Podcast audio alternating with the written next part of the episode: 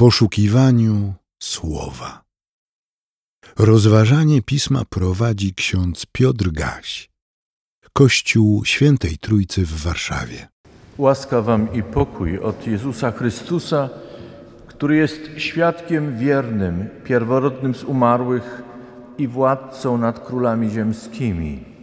Jemu, który miłuje nas i który wyzwolił nas z grzechów naszych przez krew swoją i uczynił nas rodem królewskim, kapłanami Boga i Ojca swego, niech będzie chwała i moc na wieki wieków. Amen. Ewangelię świętą głosimy według przekazu świętego Łukasza, 24 rozdziału od 13 wersetu.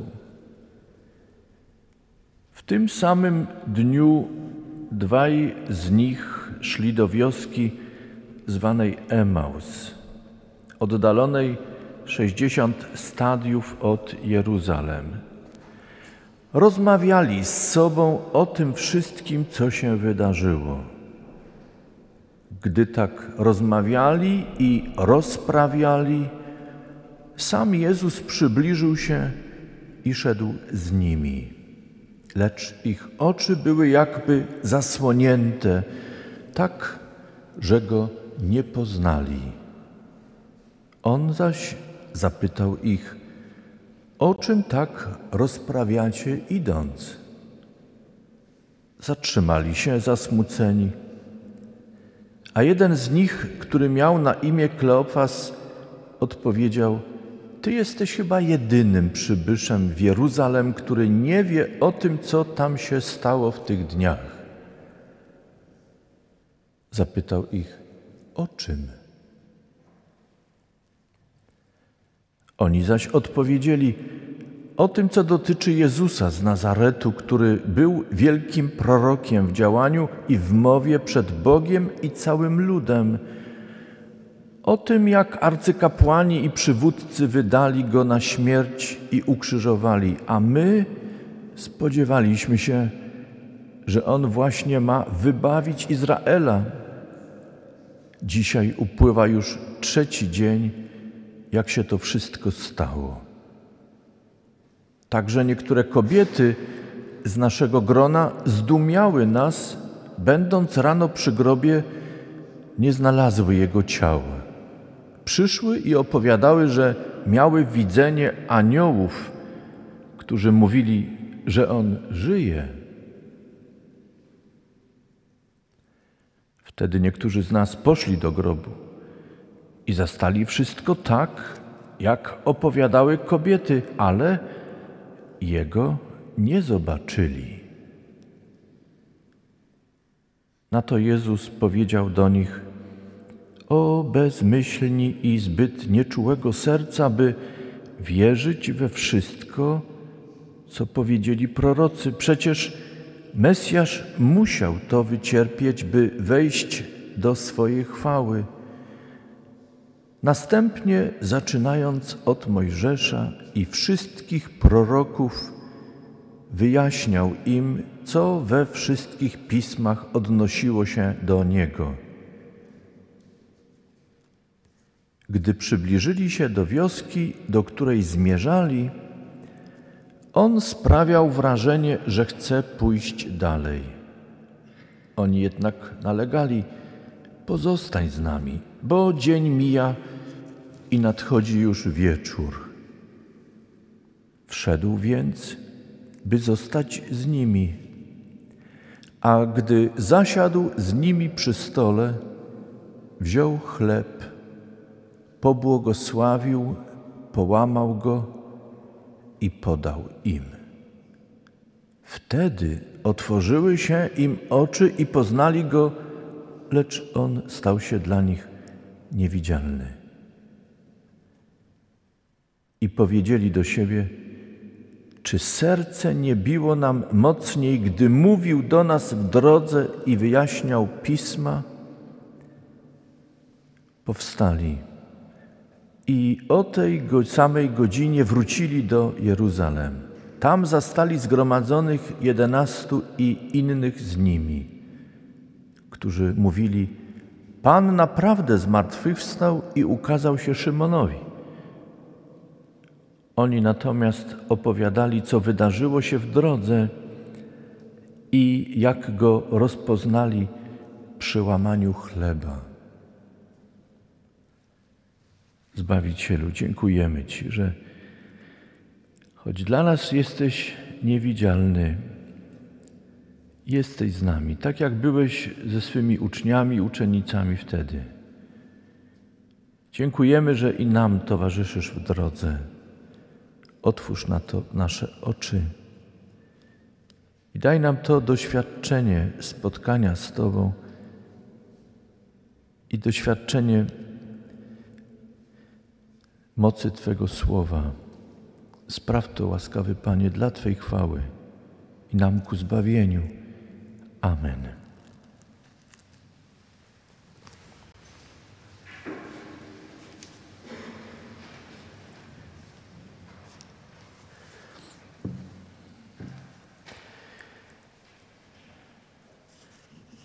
Siostry i bracia, jak wiemy,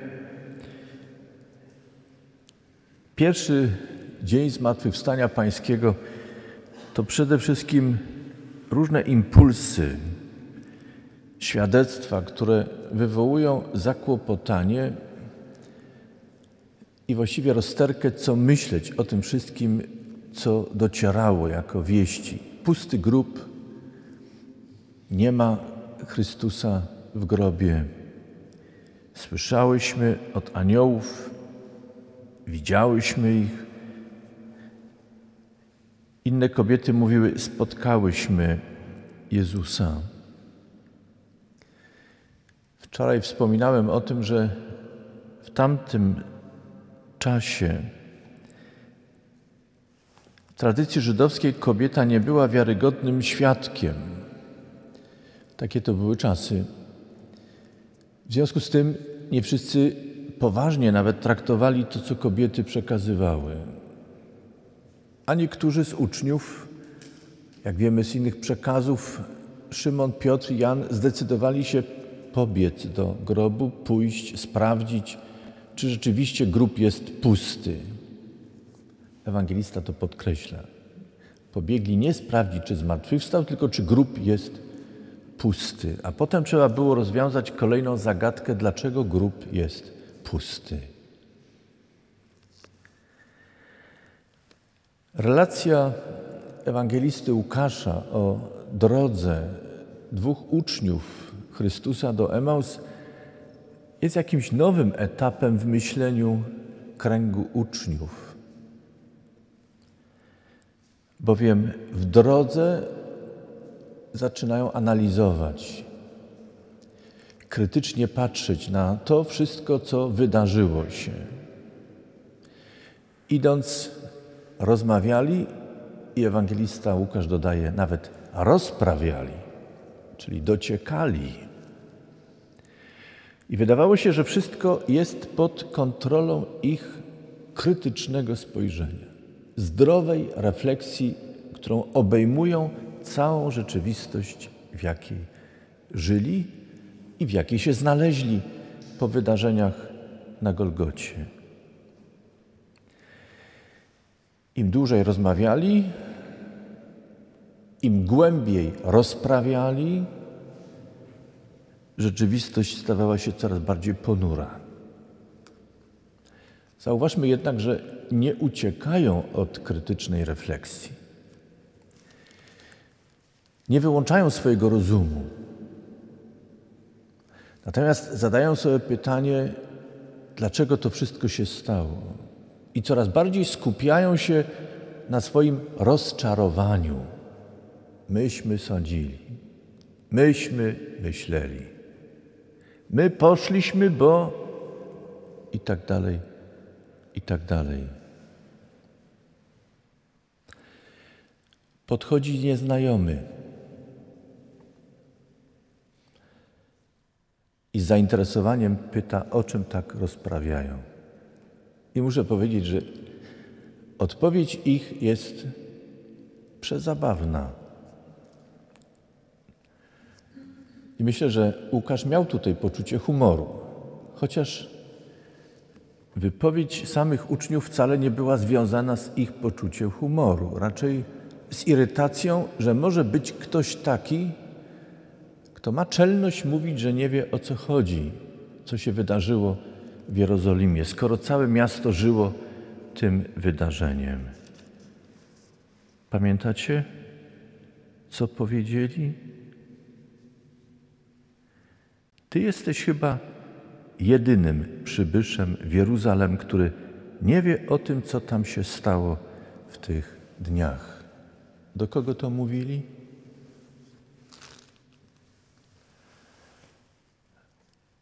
Do głównego bohatera tych wydarzeń.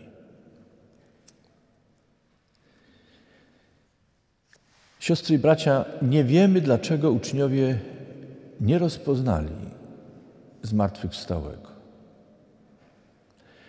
Czy faktycznie Chrystus w nowym ciele był tak bardzo inny, czy też oni, jak potem sami to zresztą stwierdzają, byli tak zaślepieni swoją krytyczną refleksją, swoim patrzeniem na sprawy dnia ukrzyżowania, że do głowy im nie przyszło, że ten, który zmarł i którego śmierć została stwierdzona poprzez przebicie włócznią boku, a potem poprzez złożenie do grobu, wszystko było pewne, on nie żyje. Dlaczego więc ktoś, kto być może nawet jest podobny do niego, miałby być nim?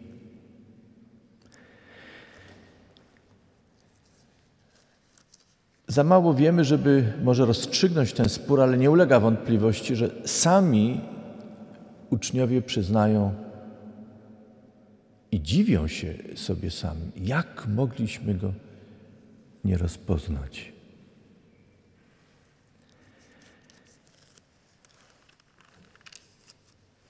Zauważmy, że w tej drodze Chrystusa ze swoimi uczniami jest coś, czego powinniśmy się uczyć, dostrzegając to, zwłaszcza kaznodzieje, duszpasterze, ale może nie tylko. Zauważcie, że Chrystus nie moralizuje, nie wypomina im, jak mogliście zapomnieć o wszystkim, co wam mówiłem, i tak dalej, i tak dalej, i tak dalej. Pada co prawda krótkie zdanie na początku jego wypowiedzi. Ognuśni czy leniwi w swoim myśleniu, albo jednostronnie patrzący, żeby nie przyjąć to, czego nauczali prorocy. I potem tłumaczy im, ale nie moralizuje. Co ważne, siostry i bracia, zwłaszcza dla tych, którzy nie bardzo lubią Stary Testament. Zauważcie, że Chrystus tłumaczy wydarzenia Wielkiego Piątku, odwołując się do Starego Testamentu, do proroctw. Wyjaśnia im. A ponieważ droga była długa, trzeba było poświęcić parę godzin, żeby przejść dystans pomiędzy Jerozolimą i Emaus, stąd mieli czas na rozmowę. Być może przystawali. Zatrzymali się w szczególnie istotnych momentach, o których ten nieznany gość mówił do nich. I tak doszli do Emaus. Potem zaprosili go. On nie odmówił. Wszedł do domu. Przygotowali posiłek zgodnie z tradycją gościnności. A on wziął chleb, pobłogosławił, połamał, dał im i rozpoznali go. Tu jest dla mnie druga zagadka. Jak Chrystus to czynił? Co było takiego niezwykłego w tym geście łamania chleba i dziękczynienia i błogosławieństwie? co utkwiło w świadomości uczniów I co było takiego wyjątkowego, niepowtarzalnego, po czym rozpoznali Chrystusa? Nie wiemy. Kamer wtedy nie było. Nikt nie mógł tego utrwalić w jakikolwiek sposób. Ale słowo wystarczy. Rozpoznali. On stał się niewidzialny, a oni dziwili się sobie samym. Jak mogliśmy w swoim krytycznym spojrzeniu, w swoim rozprawianiu, w swojej głębokiej refleksji, a zwłaszcza wtedy, kiedy On do nas dołączył i z nami rozmawiał, jak nie mogliśmy Go rozpoznać? Siostry i bracia, próbuję zwrócić Waszą uwagę na te szczegóły, ponieważ dla mnie historia uczniów idących do Emaus to jest kwintesencja naszej sytuacji. Jesteśmy w czasie po Golgocie i po zmartwychwstaniu Chrystusa. Jeszcze nie doszliśmy do tego, o czym Chrystus mówił o pełni zbawienia i o uczcie weselnej w Królestwie Bożym. Jeszcze nie oglądamy pełni chwały i nie oglądamy tego, o czym słyszeliśmy dzisiaj z lekcji apostolskiej. Nie oglądamy przemiany naszego ciała. Nie oglądamy więc pełni owoców zmartwychwstania. Nadal cierpimy, nadal podlegamy przemijaniu i umieraniu. Przed nami śmierć, może nie przed wszystkimi, jeśli Chrystus za naszego życia przyjdzie w chwale. Ale jesteśmy w drodze.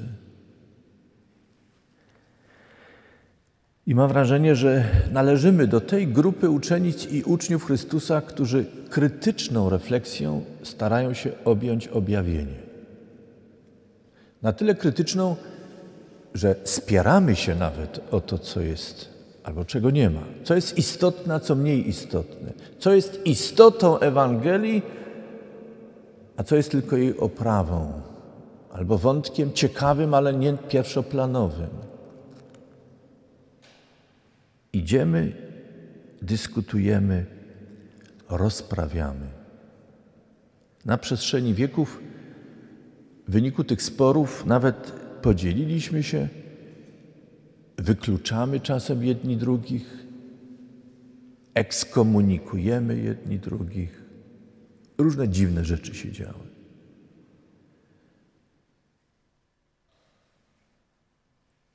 A niewidzialny towarzyszy niezmiennie.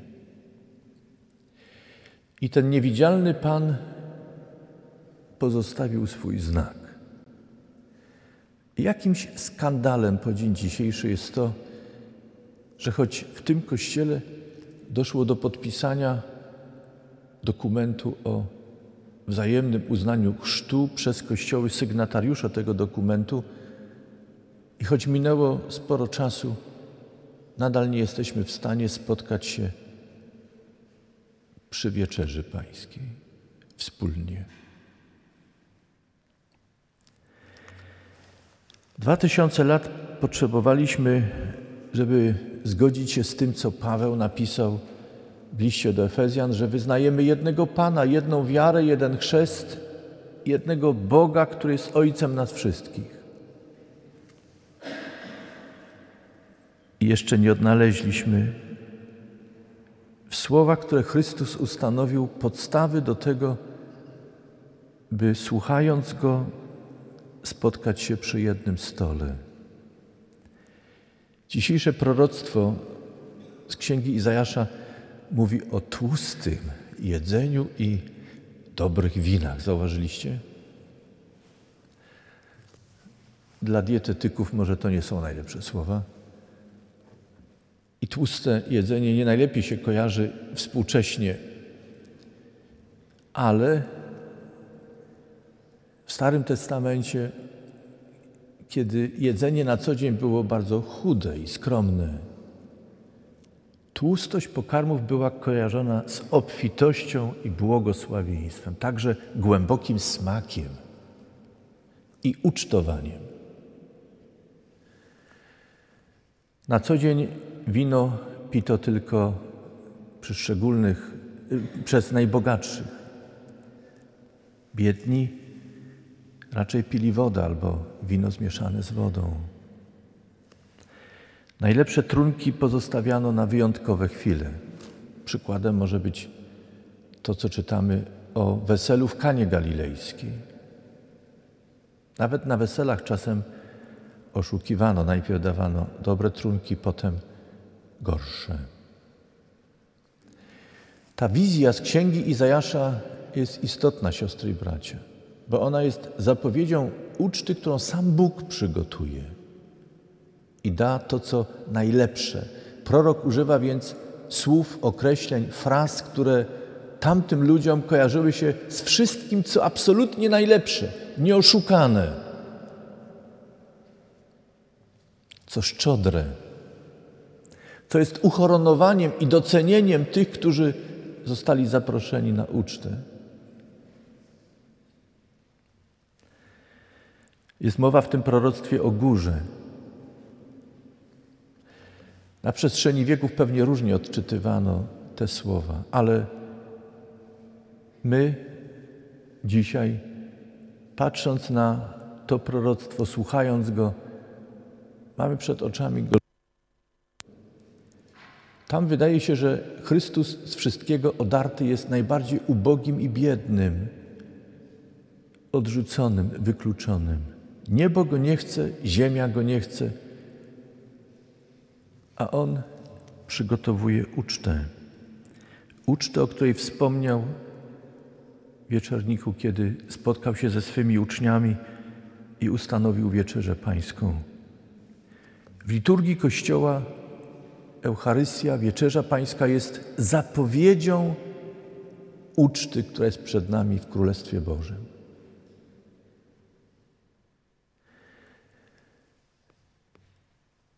Jest przed nami wyjątkowy moment.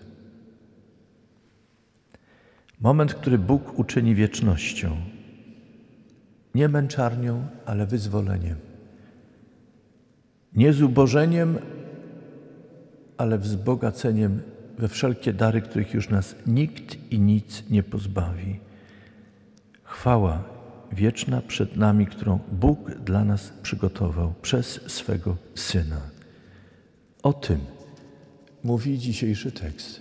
To zwiastuje nam Wielkanoc i zachęca nas, byśmy poszli z Chrystusem przez ten świat, uważnie Go słuchali. Jeśli masz wątpliwości i pytania, nie bój się je głośno stawiać.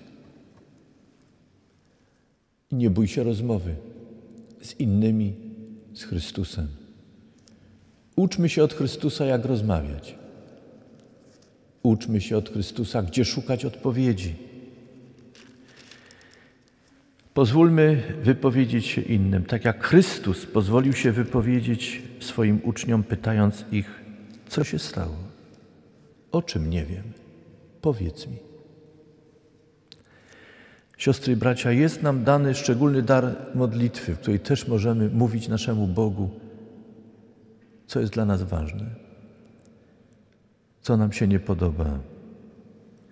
Ale proszę, jeśli mówimy do Boga o tym, co jest dla nas ważne i co nam się nie podoba, proszę Was, dajmy sobie czas i dajmy Bogu czas, żeby mógł nam odpowiedzieć.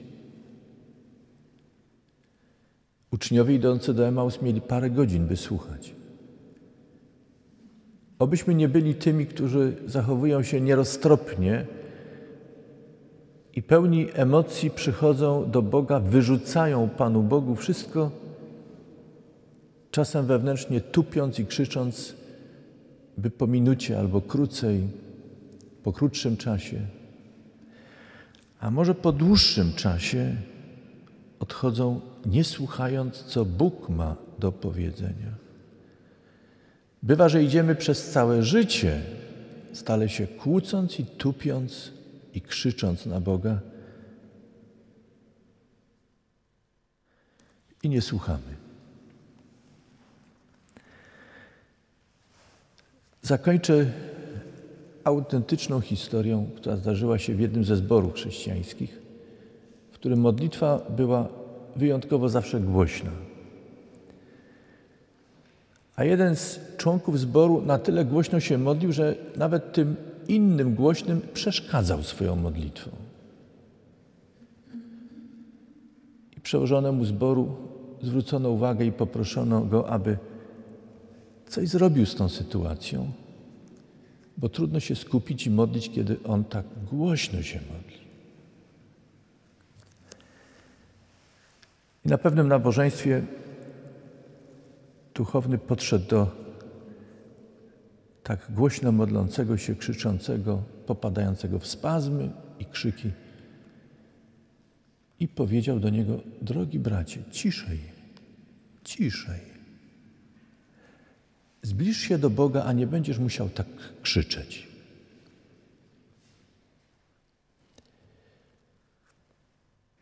Wydaje nam się, że jesteśmy blisko Boga, kiedy się modlimy. Ale chcę Wam, siostry i bracia, powiedzieć, może być tak. I historia uczniów idących do Emaus też to pokazuje. Możemy być na każdym nabożeństwie. Możemy słuchać i czytać. Możemy się modlić i jednocześnie wewnętrznie być cały czas daleko od Boga. Na czym polega problem? Że stale usiłujemy mówić i swoją krytyczną refleksją ogarniać wszystko, ale nie jesteśmy gotowi słuchać i czekać na ten moment, kiedy Bóg nam odpowie. Ktoś powie, całe życie czekam i nie mam odpowiedzi. Na pewno?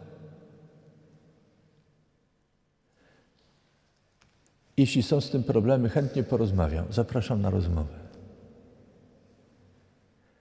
Ale historia uczniów idących do Emaus mówi wyraźnie: Zmartwychwstały, żyjący Pan nikogo, przenigdy nie pozostawia samego w jego krytycznej refleksji, w jego szukaniu, w jego stawianiu pytań, w jego dociekaniu, jaka jest droga Pańska.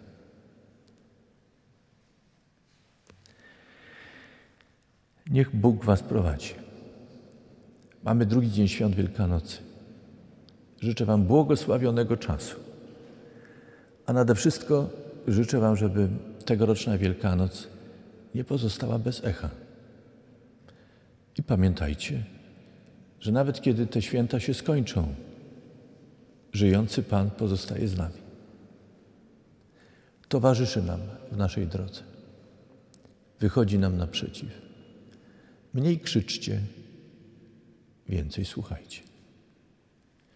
Mniej skupiajcie się tylko na, na sobie, a spróbujcie więcej, mocniej zaufać Panu, że Was poprowadzi i odkryje przed Wami to, co dla Was jest pytaniem.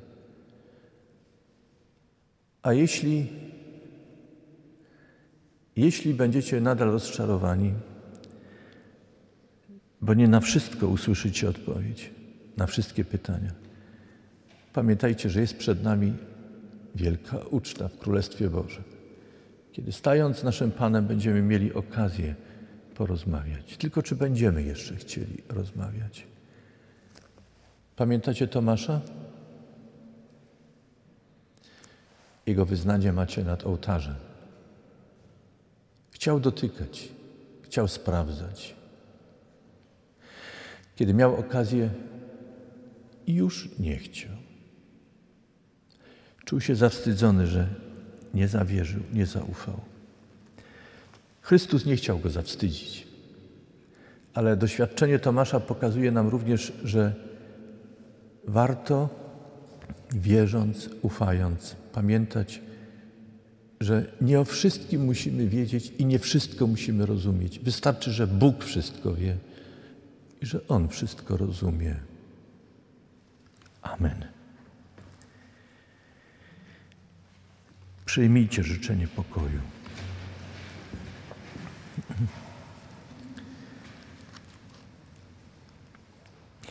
A Bóg pokoju który przez krew przymierza wiecznego wywiódł spośród umarłych wielkiego pasterza owiec, Pana naszego Jezusa, niech was wyposaży we wszystko dobre, abyście spełnili wolę Jego, sprawując w nas to, co miłe jest w oczach Jego, przez Jezusa Chrystusa, któremu niech będzie chwała na wieki wieków.